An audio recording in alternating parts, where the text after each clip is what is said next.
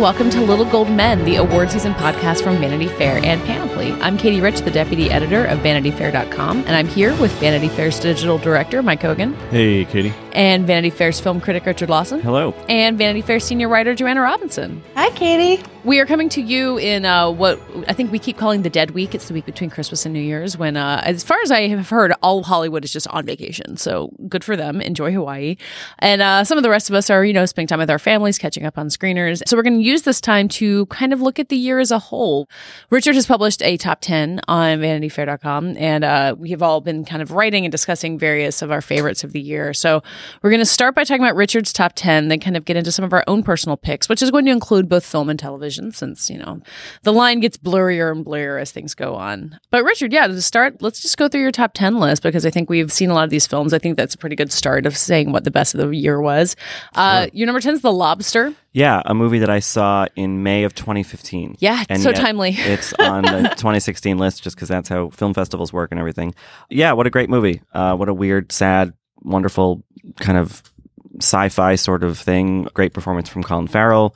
Great performance from uh, Olivia Colman, who has had a great couple years. Yeah. John C. Reilly, Ben Whishaw, Léa Seydoux, Rachel Weisz. Rachel, Rachel Weisz, Ariane Labed, like a bunch of just really great people. And I don't know, I, that movie, you know, I saw it um, a year and a half ago at this point for the first time, and it just really stuck with me. So I felt like I had to put it on the list. Well, Um, you're not the only person that stuck with it. Got Colin Farrell a Golden Globe nomination, right. which was such like a weird, like you know, the Hollywood Foreign Press giveth and taketh away. Like it gives you really bizarre nominations you Yeah. don't want, and then gives you bizarre ones that you do want. Like but that's where you know sometimes the kind of split between comedy and drama, the Golden Globes can wreak havoc. Mm-hmm. But in, in other cases, it can allow for someone like Colin Farrell to be nominated. You know, and well, he's it's a side-splittingly funny well, exactly. you know. yeah, yeah, it's a real laugh riot. Yeah, this yeah, yeah. Bleak movie about how if you're single, the world is going to end. Um, but uh, you know, Colin Farrell actually was a Golden Globe winner for In Bruges. Indeed. a wonderful I mean, performance. That for that others- alone, yeah. the HFPA is Yeah. like deserves uh, eternal credit. yeah, This movie is so much fun, and, and except and yet When like incredibly in dark and disturbing. It's Yeah. this like vicious little Yeah. thing. Uh, it's hard to I say love it. if its worldview is like being single is the worst or being in a relationship is the worst. Like it's Yeah. kind of hard on both. It's sort of Yeah. multi-dystopian Yeah. viewpoint. yeah. And it's one of several ambiguous or down endings of the year. It seems to be like quite the trend, even in even in your Star War. Uh, so, but it kind of started with the lobster, where the credits roll, and someone in my audience was like, "What? What?" I think someone, I think someone in my audience did that too. It's like you're just gonna leave it there, and I it's like, yeah, yeah, they are. I love those endings. That must that might be what's wrong with me in general. That's going to come up again. I Yeah, like. we'll get into that. Richard, number nine uh, is Mountains May Depart by a director who, if you can pronounce uh, his name, I'll be very impressed. believe it's Jia Zhangke, but I don't. I mean, that's just me kind of stabbing at it. But no um, native Chinese speakers on this, this podcast, unfortunately. also a movie I saw in 2015. Yeah. at Cannes. Um, it's this really. Um, th- this guy uh, is this allotted kind of international world cinema director. He's made a lot of movies um, that have been better reviewed than Mountains May Depart. But um, this was my first experience of him, and I actually kind of went back and watched a couple of his other movies, and they're great. But this is this really interesting story that's very timely. Even though it takes place at some point in the past, it's kind of a triptych, like Moonlight is. It's about young, kind of, you know, 20s, early 20 something Chinese people right in the late 90s, kind of when China was starting to sort of peer up and out of itself and into the broader world and you know experience the economy. And then the second part takes place a few years later when you know that has sort of solidified as a reality. And then the third part takes place in the future actually. Um, and it's this generational story. It's really beautiful. It's really sad. But it offers this amazing window into contemporary Chinese life for kind of what their version of the middle class or the upwardly mobile is. And, you know, it's a rare film that I think has a lot of critique for the Chinese sort of social system and, and economic system, but that also has the blessing of the Chinese government, which is really rare. So mm-hmm. if you're looking for a movie that sort of it doesn't explain it in any sort of you know academic terms, but uh, in an emotional sort of sociological sense, like I- I feel like I learned a lot about what kind of contemporary Chinese life is like. You know, we tend to think about that country as sort of this monolith of just like an ideology that's opposite to ours, but it, it shows humanity. So I put it on Is the now more than ever the time to get to know China before we start a trade war list. with Well, them? Jesus, I mean, yeah, like, we, we got to try something, right? You know, I know you guys are expecting me to say, I'd love to see that movie, but I haven't. But you have. but it's even worse than that. I tried watching it on a plane and I turned it off after a Oh half no, hour. not a plane movie. Not Yeah, a plane not a movie. plane movie. Yeah. Someday I'll come back and watch it. I mean, I think the best context to see that movie is when you're in the south of France. yeah, exactly. oh, okay. yeah, yeah. I'll get there. It's one Um, of those like 9 a.m. film festival movies. Bring yeah. a large coffee. Yeah, and, well, where I was uh, kind of experience raw. the world. Mm-hmm. Yeah, yeah. Um, and well, the movie uses a motif in the beginning and end. I don't think this is a spoiler uh, that features the Pet Shop Boys song "Go West," Yes. and it's heartbreaking. And you never would think of this song as this like poignant sort of, but it's it's really great. I mean, it's worth seeing for that alone. Is it eligible for a foreign language Oscar? I think it is, but I think it, it's not in the. Okay, it and didn't it get didn't it. make the short It list. is not on the Yeah, short okay. list. Yeah. My version of your story is that I paid for to rent it on iTunes, didn't watch it before it ran out, and it uh, away. then it went away, and now it's on Netflix for free. So Well, there you go. serves me right. Okay, uh, number eight. I don't know if we talked about this movie yet at all, and I still haven't seen it. But Edge of Seventeen, fall release that isn't in the Oscar hunt, but I just keep hearing people like you, Richard, say that it's one of the best of the year. Yeah, um, I was really excited when we voted for the New York Film Critics Circle Awards. It and Krisha tied for best first feature, and I think that. Krisha, well deserved, and I, I was really excited about Edge of Seventeen. This writer director Kelly Fremon Craig, who she is, she, I don't know where the hell she came from, but I think it's one of the best teen movies made in a decade. It's it's really Hailee Steinfeld is amazing as this sort of depressive, kind of caustic you know, mean kind of kid, and her best friend starts dating her uh, Hailee Steinfeld's character's brother, who's this preppy, cute jock, and just totally the kind of antithesis of what she is. So it's kind of about her navigating how to have some sort of idea of herself that she's happy with, but also to not write people off because she thinks that they're one way. I don't know. I would have enjoyed that movie as a teen and really found it helpful. We did talk about this on a week that Richard wasn't here because I put it in as like a wild wish for screenplay Mm. um, Oh, yeah. in the Mhm. Oscar race. But little did I know that Hailee herself would get a Golden Globe nomination for the film. So Yeah, back to the Golden know. Globes being our uh, our favorite out of nowhere. I, I saw Yeah. someone say on Twitter, I think that like Hailee Steinfeld broke out in True Grit, and then about a decade later decided to come back and prove to us that she could actually act. And I thought that was kind of harsh, but it has. It did feel like it started to feel like True Grit was a fluke, and then I think Edge of Seventeen was kind of brought back to be like, oh no, she's incredibly talented. Well, I think you know, I think that the onus is not entirely on her, and that like yeah, people didn't really give her much to do. I mean, the Pitch Perfect two, you know, that was cute, but like, um, I you liked know. her at Begin Again. yeah, she was oh, good. in Begin yeah, Again. that's right. Yeah. She was good in that. Yeah, actually, that movie is secretly kind of great. Oh, Um, definitely. so I don't know. I think it's really exciting performance. I think that Hailee Steinfeld is living a, a strange sort of life outside of her acting career with like her, you know, pop music stuff, and Yeah. she's gotten in some trouble recently for adopting a certain kind of accent uh, while while being interviewed on red carpets at award shows. And Wait, stuff. what? I, had, I didn't hear about this. Yeah, people are sort of saying that she's affecting this kind of I don't know how to put it delicately, but like sort of urban, you know, Oh, Street. uh, yeah, Street parlance. yeah, that it's not quite fitting of her demographic, but um, This is very in the limelight digression we're having. Here, yeah, sorry, uh, yeah, save it for Josh and Julie. But um, yeah, anyway, it's a great performance and well worth seeing. And the movie, unfortunately, you know, there were some kind of there were hopes that it would be this sort of like underdog sleeper hit. It really has not done well at the box office, but um, it's been on a lot of critics' lists, including mine.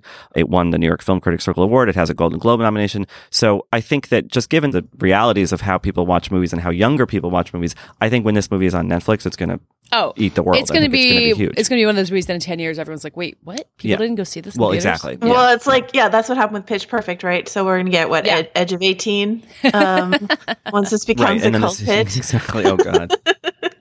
Moving on to number seven, which I. It's Mike Hogan's favorite movie. Yeah, Mike Hogan's favorite Jackie. movie.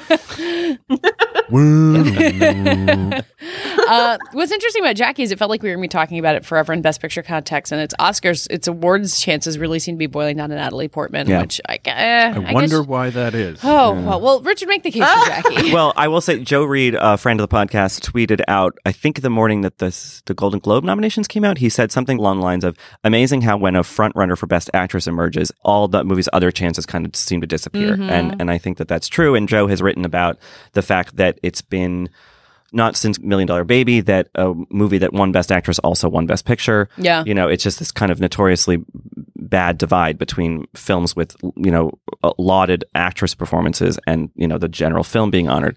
I think Jackie at one point looked to have a chance because I think it's a great it, it- and it, the movie is understandably polarizing. It's a weird art film. It's not the kind of biopic that you're maybe expecting.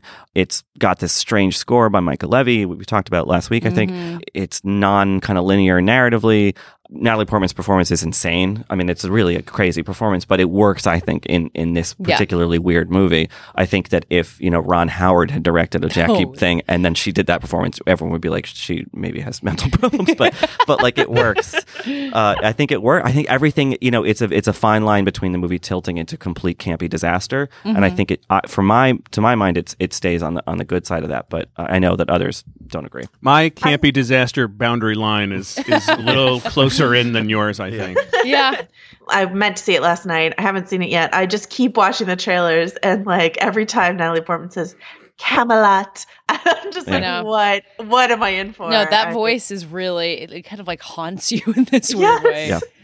But yeah, I mean, but Jackie Kennedy was a weird person. Like you watch the footage of that tour of the White House she did, which figured into an episode of Mad Men, I think, because I've seen that before. Right, yeah. Um, it's bizarre. Like her whole affect is bizarre. I mean, she was 34 when JFK died, which is nuts. She was kind of from this patrician New York society. She didn't ever seem comfortable in this national icon role. And Richard, in your top 10, you pointed out that and the film feels timely because uh, many in this country today grapple with the feeling that something huge has just been irreparably broken, which I Yeah. I didn't think of it that explicitly when I watched but I did see this since the election, and it really does have this vibe of like shell shock that Mm-hmm. I think uh, hit me in a really specific way. Mike, I don't know if you saw it before. or I saw it before the election, so I did not have, to have I had the benefit of only half expecting and fearing shell shock Right. rather than actually living in it. So I, I could see that. I could see after Trump wins that this crazy shit show in the White House suddenly feels more relevant. Whereas Yeah. when I was watching it, I was like, this is just bizarre, totally disembodied from any actual things that matter in the world. It's just this, like, you know, I don't know what the hell this is. But, uh, you know, whatever. I, I'm clearly not the target audience, I don't think, for this. Um, maybe who the target audience demographically or It's whatever. Gay men. I think. I mean, Yeah, I don't even think this is like I can see there a lot of like my mom. I do not think would like this movie. my, my parents watched it over Thanksgiving. I brought a screener home. Like I, I thought it was like the prize trophy that I was bringing Mm, home. You know, that yeah. was like the best screener. And my my parents and my sister watched it and they hated it. Yeah. so to me it was Yeah. it's the jobs of 2016 Yeah. the movie where Oh, you're like I'm- oh this this should be a really great biopic and you're sitting there going what the hell went wrong here a movie I loved. Yeah, Yeah. so there you go there you go. um, I will also say, I don't know this Joe Reed thing. I'm sure he has a lot of data at hand, but like Emma Stone has a very good chance of winning uh, So did- for Yeah. La La Land, and La La Land is still a Best Picture possibility. So I wonder. I'm questioning this I, theory. well, I, I think that often you'll get women who are like touted for best actress in a way that the movie just kind of falls way to the wayside, even if it wasn't necessarily ever talked about. Still like, you think- Alice, the Iron Lady. I mean, Yeah. most Yeah. movies fall to the wayside, but whatever. Okay, Yeah. fine. I think it is likely, and I'm doing this based on no data, that you will find a best actor, best picture matchup versus best actress and best picture. okay, I, Yeah. I'm sure that's, That's- probably true. That's so funny. I was just thinking about the irrelevance of Still Alice like two days ago. I was just like, that is not a movie we're ever going to talk about. And it's going to be like obscure trivia. What did Julianne Moore win her Oscar for? And it's like, oh, yeah. I mean, and that's a movie where Kristen Stewart delivers a monologue from Angels in America. Why have we done? we should be talking about this every day. This is like the Yeah. last thing Alec Baldwin did before Yeah. he, uh, you know, became famous for playing Trump for the rest of his life. Okay, back to your top ten. Yeah. Number six is a movie that we've talked about extensively on the podcast. I don't think we need to rehash Manchester by the Sea. I think we all really like that movie. I have finally seen it, and it's Yeah. it's amazing. I Yeah. uh, really, I think it would be like when I did my own top ten, it was like number four or five. a movie that I didn't necessarily think when I saw it at Sundance almost a year ago, I didn't think would really kind of endure in my head. I liked it a lot, but it sort of felt small and sort of, you know, removed from emotion in a way. And it really has stuck. And I, and I've watched it, I think twice since I saw it the first time and it just, it gets better every time. So At the risk of underscoring this demographic bias possibility for me, I think this might be my number one of the year. Yeah. It's so incredibly moving. I've watched it twice. It's so well constructed. I feel like you're in the hand of a master with Ken Lonergan, who's taken some crazy chances and big swings, and sometimes they work really well and sometimes they haven't in the past. But this one, I just found it incredibly devastating, whatever else is going on around it with the issues surrounding it.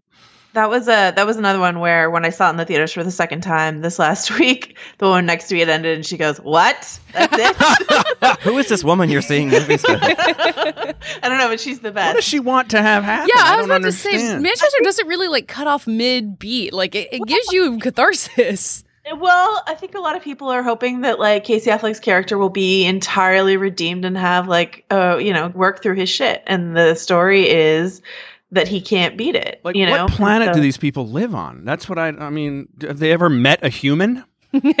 maybe during Oscar season or whatever they well I don't know about that lobster audience but like because I had five people walk out of one of my screenings of the lobster but like you know maybe during Oscar season people who usually watch more sort of predictable films come to see the movies that have the buzz and they're like well this is not the storytelling I'm I'm quite used to That- you you're, know you're absolutely right. Thank you for bringing that up. Thank you. Yes, you're right. And Mike, the self-deprecating thing you said demographically aside, I think if you if you have a problem with movies about white guys and you know sad, mopey white people stories, I don't think Manchester by the Sea is the target for something like this. The story is so well told. It's Well, not- I've it's- seen people whining about it on Uh, Twitter. no, I mean, I, I like Yeah. We Why, need more. Sure a lot of sad white people. Have they ever met? You know. well, I mean, what I've is seen it. Oscar season if not sad white Right, people? right, right. Yeah, but I. I just you know there are there are worse Sometimes targets. it's angry white people, Katie. or dancing white Come people on. or Uh, sad white first ladies you know. Yes. Right. Oh God, so many of those. Or Iron Ladies. Uh, there's a lot to choose from. But uh, Manchester by the Sea, I think, deserves your attention, even if you're sick of white people. It does. But uh, speaking of more representative movies, Richard Your number five gets American there. Honey. Yeah, uh, an Andrea Arnold film. It's her first film not set in the UK, and a lot of people have criticized this movie. It's this almost three-hour road trip, bizarre sort of fever dream of a movie, and a lot of people have criticized Andrea Arnold for doing a little bit of like, sort of.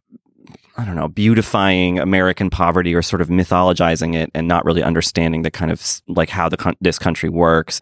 And I can see that criticism that it's a little bit of like poverty tourism, this Brit indie filmmaker to come into America and try to say something about it. But It's like the Joshua Tree album of movies. exactly. yes, exactly. Um, but I don't know. I can see that argument, but I think that this the movie, it, which is you know sort of devoid of plot, really, it's just these kids driving around in a van, selling magazine subscriptions door to door, getting drunk, getting high at night, having sex.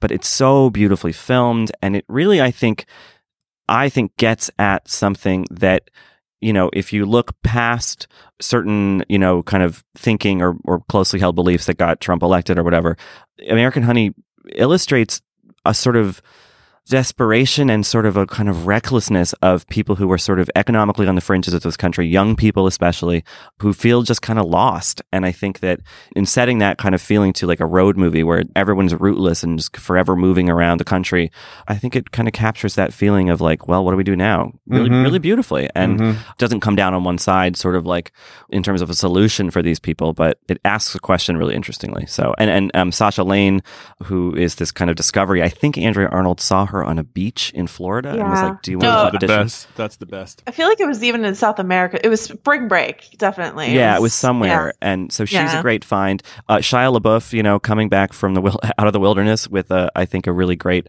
uh, intense and weird performance. and I think maybe the standout of the film, uh, you know, uh, there are a lot of non-professional actors, so you know, so-called in the movie, but one of the pros is Riley Keough, uh, who had a great year in The Girlfriend Experience. Um, uh, this year. Elvis's granddaughter. Uh, well, yes, she is Elvis's granddaughter. Um, Love she- her. she's so good in the movie, and she plays the kind of like leader of this crew. She's kind of like the den mother. Like they all, you know, they kick up to her when they get these subscriptions. Um, they give her some cut of it. You know, she's just great, and she really brings to mind, I think, a, like a young Mary Louise Parker in this really fun way. Um, so Hmm. if nothing else, see that movie for her. You know, this is a movie that I would have seen by now if it were an hour and 45 minutes. It's Yeah. sitting on my, like, on top of my DVD Yeah. player, and I just go, am, am Yeah. I going to do the two and a half hours Yeah. of Shia LaBeouf road movie now? That's no, hard. I'm not. Well, you have a really good excuse for not seeing it at Cannes because it's screened at the same time as our party at the Hotel Ah. du Cap. Oh. Well, I was going to ask about the magazine subscriptions. Is this how Vanity Fair has been uh, getting that subscription? Well, that's what I do on week? weekends. I yeah. go in a van with a bunch of hot millennials and Yeah, just get people to subscribe to Vanity yeah, Fair. yeah. That'd be a good uh, subscription native ad video. Do you should have do like that. a clip-on rat tail so you can go like full Shia LaBeouf? I do, and I also have Okay. Riley Keough's Confederate flag bikini. So it really- perfect. Yeah. I mean, they really are perfect to play two gypsies, like Oh, Shia, totally. who really Yeah. is one, and then Riley, who's like from the the white trash royalty of America. Yeah. yeah, grew up on peanut butter and Mhm. banana or Yeah. whatever. Yeah. you know, we, I had been thinking about Andrea Arnold for Fish Tank, which is her um, kind of breakthrough film that is amazing with Michael Fassbender in it. But I had good. totally forgotten about her Wuthering Heights until this moment, which I didn't love, but had this great youthful rage in it. You know, that's kind of what the story is. So, uh, yeah, she's so good at that kids on the brink storytelling. Yeah, she has. She's she can tap into something, and her movies feel like what the characters are feeling, and that's kind of a trite thing to say, but like, Yeah, yeah, she just kind of embodies that emotion really well.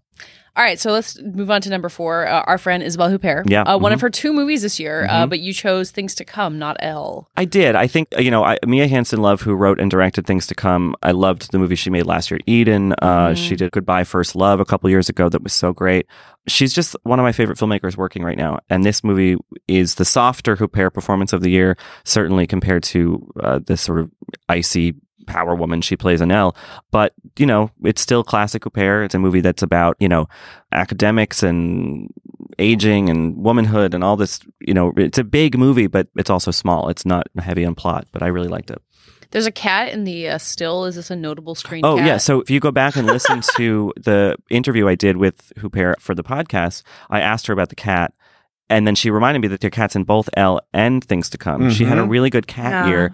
The cat in Elle is sort of this like watchful, kind of almost sinister presence. Mhm. Uh, but sort of in witness to a lot of yeah, hairy yeah. Well, the movie opens on a shot of the cat. Right, You hear these horrible Yeah, sounds, and yeah. the cat is there. But in Things to Come, the cat is more sort of comfort and nuisance, but kind of lovable nuisance. But yeah, great, great. cat I, I would throw in Elle as one of the best movies of the year too. I think Yeah. it was really good. I mean, it's crazy, but she's insanely good. Oh yeah. Katie, I look forward to your article, Notable Screen Cats of Our Time." Oh my god! Well, I was just thinking how uh, really since Inside Llewyn Davis, it feels like we haven't had a uh, screen cat. But uh, this is a slight digression. But I finally saw Paterson, which has an amazing dog. Great dog. Yeah. yeah, like one of the best visual gags of the year belongs to this dog. So, Oh yeah, when I saw that at Cannes, the gag you're talking about, Yeah. I mean the place like erupted. well, because yeah, like yeah. nothing happens. Right, in it was movie. finally there's this thing. That, yeah, okay, uh, number three. Oh, this yeah. So this is the documentary that uh, Richard. I feel like you kind of picked up off the screener pile, just Mm-hmm. kind of nonchalantly, and fell in love with. Yeah, Fire at Sea, Yeah. uh, Italian documentary about the refugee crisis on the island of Lampedusa in the Mediterranean, which is an Italian island that's pretty close to the coast of North Africa. It's really the stopping point for a lot of people fleeing war in North Africa and in the Middle East. And it's this really beautiful kind of collage, like almost like it's a moving photo gallery of lives of local Lampedusans and then refugees. It's just beautiful. Right? Yeah, it's really satisfying. I, I, I, I managed to watch part of it before my DVD player froze and broke the DVD, which is not a problem most people will have. But to see something about something as topical as the refugee crisis, Yeah. it's in headlines, and there's a lot of like, you know, head shaking you could do, but it's just this very like lived in, just kind of like watching what's happening and seeing, and then, and then yeah, that's what's happening. Like Mm-hmm. there are migrants who are fighting for their lives, and then there's kids who are just kind of watching all this happen on the fringes of their life, and there's so many different ways to experience something so massive. Yeah, you know, there are no like talking heads in this movie. It's very impressionistic. You know, it's funny. My mom, I told her to watch it, and she did, and she said, "I just thought that little kid was such a good actor," and I was like, "Ma, it's not. it's a documentary. He's real." But because the movie doesn't present itself as this kind of, you know, you must learn this Yeah. lesson kind of documentary, but it is. A, it really, I think, And then when the credits roll, she's like, "What?" yeah, right. yeah, So Joanna's been seeing movies with your mom. right, exactly. I have been seeing movies with Richard's mom. I didn't want to say it out loud. but- Well, it had to It's a come good out way to get screeners. She's obviously on the screener. circuit. Yeah. Uh, okay, so Richard, for your number two, you said, "What is there to say about Barry Jenkins' luminous poem of a film that hasn't already been said?" And I feel like we have talked a lot about Moonlight, and there is Yeah. getting to be this feeling of like everything there is to say has been said. But let's talk more about Moonlight. This movie's great. Moonlight's great. Moonlight is one of the most exciting movies to come out in a long time. It's number two for me because I think you know it's told in three parts. I think the second part has some problems, but as a whole, I think it's just such a extraordinary piece of work. And he's a second time director, Barry Jenkins, but you know it's his first movie in eight years. And so for a lot of people, it's a debut. I mean, they, you know, Yeah. people were not really that familiar with Medicine for Melancholy. And what a, you know, thing. I saw it at Telluride. You guys were kind enough to send me there this year. And it was so exciting because, you know, he used to work at the festival. So to be one of the first, really the first public audience to see it, that movie had momentum from then and still has it now. I'm hoping that it will have a good awards run, but we'll see. I think it will. Yeah. Yeah. Yeah, no, this is one of those years where the movies that the critics are loving, like Manchester by the Sea and Moonlight, both are hanging in there, which is Mhm. really, and La La La Land as well.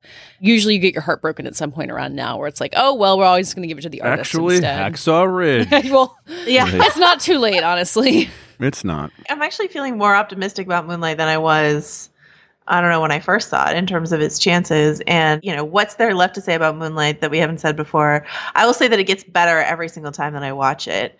Like you would think I would be sort of immune to it by now, but I'm not. How many times have you seen it? Uh, I think yeah, four, four times. Wow. And, yeah, this is my number one movie of the year. You know, I, I usually prefer to pick something that not everyone loves so much, but I just can't help it. Moonlight is just that good. So And I'm just thinking about how thrilling it would be a month or so after the inauguration if a movie about a gay black guy won Best Picture. Like, what, Mhm. Oh, wouldn't, wouldn't that be great? Mhm. Yeah. already on Twitter, I, I mean, I, I posted this best new TV characters of 2016 list on Vanity Fair yesterday, and some person accused me of making the white men intentionally the minority, um, which is not quite how I how I do lists, but um, but he was That he was me, sort of- by the way.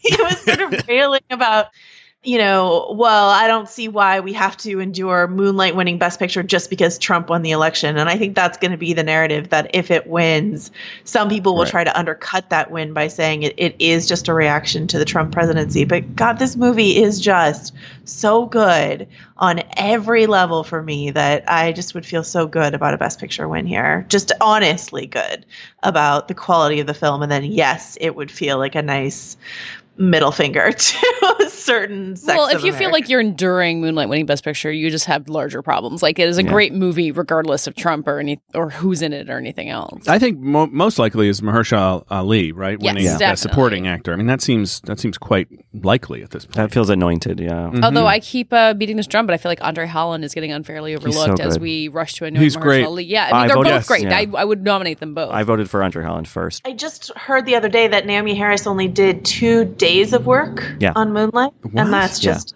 Wow. She had like some weird scheduling thing, so she flew from London to Florida for two days, shot all of her stuff, and then During the Bond, during the Spectre press junket or something like Yeah. that. That's the story I heard. So that's insane. So it's a movie that like was made in kind of a scrappy, you know, like let's do it when we can kind of way, but it doesn't show any of that. It's so elegant and so Yeah. purposeful. Everything feels very planned.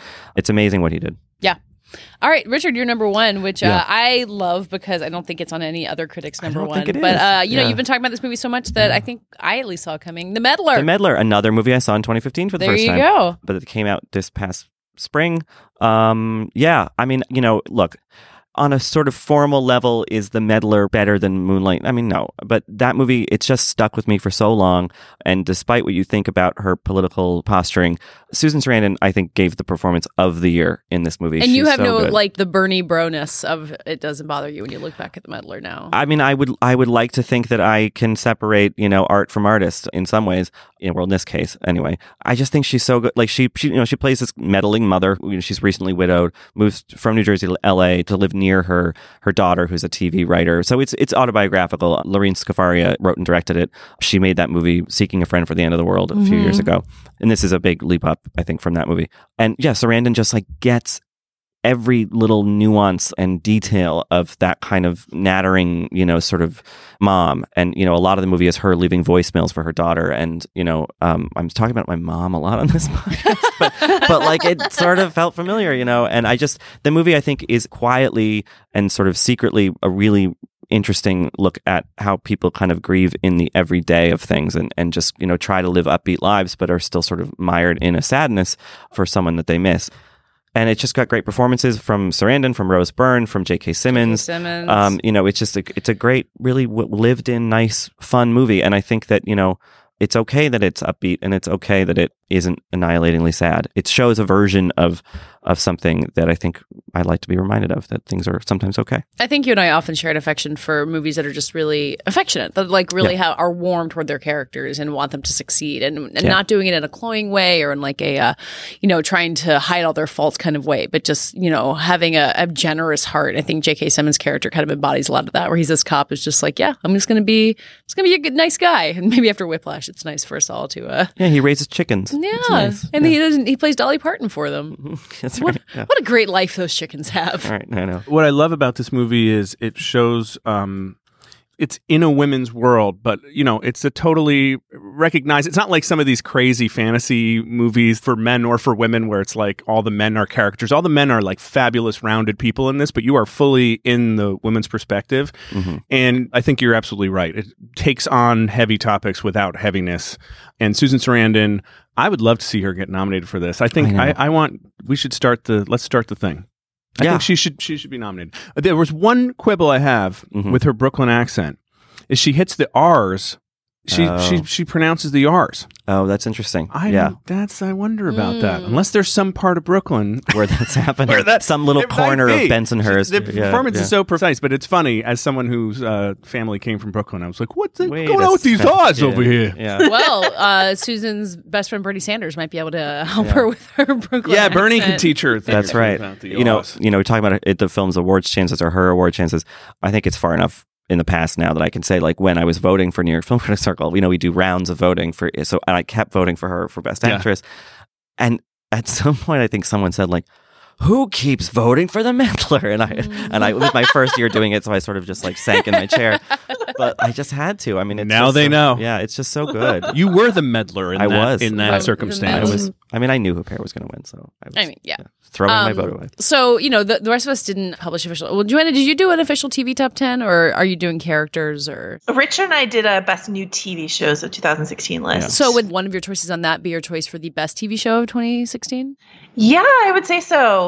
I'm torn between something at the top of the year and something I just watched, which is People versus OJ. It's hard to argue that that's not the best new TV show of 2016, just by virtue of what everyone was talking about and quality and awards garlands and all of that. But I have to say, and I know Katey just started watching it, so she'll be on my team. And here's an insider tip Richard wanted to cut it from the list is that. Uh, the Crown on Netflix. Not that he hated it, just he was like, I think we ended up with 11, and he was like, we could lose the Crown. I was like, nope, the Crown. no, It's so, So anti VF of me. I know. are you out of your mind? the Crown is a show that I like immediately started watching again once I finished. I loved it. If you want to talk about unrelatable white people problems, that's probably what The Crown is. But I just think it's exquisitely directed, written. The production value is incredible. The performances are amazing. It taught me a lot about history that I thought I didn't give a crap about, and it turns out I do. Like I'm one of the few Vanity Fair writers who doesn't breathlessly follow the royals, and now I'm like, oh, I get it. I, I'm here. I'm here for it Mhm. you won me over. So yeah, and I, I would say I think Jared Harris on The Crown is my performance of the year. A white man, I will say. Uh-huh. Uh, take that, list doubters. Haters. And yeah. So must we endure? You know, yeah. so yeah, that that would be my my vote probably. It's toss up. It's hard, but because people versus OJ also tapped into so much of what we're currently dealing with in terms of you know villainizing women and divided racial issues in this country like it's so perfectly put his finger on that pulse so it's hard to argue that it's not the best but you know my heart votes for the crown And it seems to have been a big hit. Yeah. My review of The Crown did really well. Like a lot of people read it, so people Well, are like into this thing. And I think people Yeah. are doing a lot of Googling. Like I was watching last night and I was like, Googled like Princess Margaret affair or something Oh, like that. And yeah. our story on Princess Margaret was the top Google hit. So you can like, we, Yes. we're getting people Yeah. in from this little behind the Come curtain action us, for yes. you. Yeah. Uh, But yeah, if anyone's going to write obsessively about the crown, it's definitely us. I watched two episodes and I'm so into it. I, I'm avoiding my screeners of American Honey as a result. So I'm right, right there with you, Mike. I recorded an episode of In the Limelight with Josh and Julie, our coworkers, that is also going to be dropping this week, or Yeah. maybe just already did. But we were talking about Meghan Markle and Prince Harry, and I was like, "Oh God, that season is going to be amazing." I when know. this American actress like shows my up, God. like uh, Yeah. I'm going to be a few years away, obviously, but yeah, I mean, there's so much that The Crown did in its first season that's great. Uh, even though I yes wanted to cut it from the list, but um, but what's coming is also going to be Oh, yeah. so exciting. The Diana stuff. I mean, Yeah. forget it. Oh yeah, no, it made me want to rewatch The Queen in the meantime Yes. and kind of And relive did- all that Oh, Diana yeah. stuff. You did, I did Joanna? watch The Queen. I watched. Well, I hadn't seen it, so I watched it for the first time, Ah. and um, yeah, it's incredible. And just um, it's Peter Morgan, right? What Peter Morgan has done in terms of like devoting his life to understanding Queen Elizabeth, because he also wrote The Audience, which is the play about Queen Elizabeth and her many prime ministers. So the fact that he's just like, you know what? I'm all in on this one fascinating lady. He's single handedly making her seem interesting. He's like Robert mean, Caro yeah. with LBJ. Yeah. you know, she's Yeah. just got this fixation. Well, and you know, she's been the queen for over 60 years. Well, so can we go back to movies for a second? Yeah. Because there's a couple things we got to talk about with Richard's list. Okay. One is that La La Land is not on it. Nope. The movie that a lot of people think is going to win Best Picture, that Richard is quoted on the fucking posters for. yeah, it's everywhere. I, I mean, I honestly have gotten so many texts and like Facebook messages like, "I saw your name," and it's great. It's really fun. but you know, it's just funny. So- So answer for yourself, Richard. that. um, La La Land, I saw at Telluride. I loved it. You know, kind of fired off a, a, a effusive review, though criticizing the middle stretch of the movie where it's like the there's not many songs. It's just sort of a relationship drama. And that movie has increasingly not sat well with me. I still think it's a feat of filmmaking, and it's really you know it's great, but um, it just it's cooled in my kind of memory. I need to watch it again. I Mhm. think. 10 is hard sometimes. Yeah, I mean, like Yeah. there were movies that I wrestled with. I mean, I think the the one that sticks out in my mind as like it was eleven, maybe was Pete's Dragon. Mm. I love that movie. I Oh, that movie love was that kind of overlooked. Real quick, off the top of our heads, as if you're listening to this and you want to go out to the theaters and go see something in the movie theater, what should everyone actually be checking out to see over this break? I'm going to say La La Land because I think it's finally open wide and uh, everyone ought to see it, even if I'm a grump about it. Um, if it's playing in your city, I say go see Hidden Figures. It's a nice, Mm, uplifting, yeah.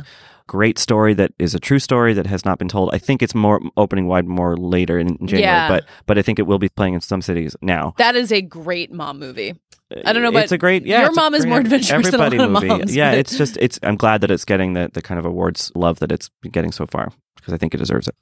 I think Arrival, if we're talking about movies that haven't been brought up yet, Arrival's a yeah, good one. I love Arrival. Mhm. Yeah, really nice um, performance. Another great performance by Amy Adams. Yeah, I will throw support either behind Lion if it's still playing, oh, or Oh, Lion's Sloane. good. yeah. Yeah. or Miss Sloane if it's still playing near you. That's something that we're Oh. not talking a lot about, but I quite liked it. So Miss Sloane is fun. It's like got Yeah. that you know, it's got twists and it's it's good. Oh, see, I didn't know it was fun. That's actually I Yeah. kind of thought it was a- this very a- like straightforward drama about gun control. No, I mean Joanna, right? It's kind of a thriller. I mean, I, I that's Yeah. what I how I saw it anyway. Yeah. yeah, and a great Chastain performance. And Mhm. what holiday is complete without a great Chastain performance? So Yeah, and she has some good scenes with a, a sort of sexy Jake Lacy, which is you know, and he was you know Yes. kind of in Carol last year, more buttoned up. So he's, yeah, you I thought he was just going to be the like very nice boyfriend, not no, sexy not boyfriend. in this one is a little Mm. different. Yep. Exciting.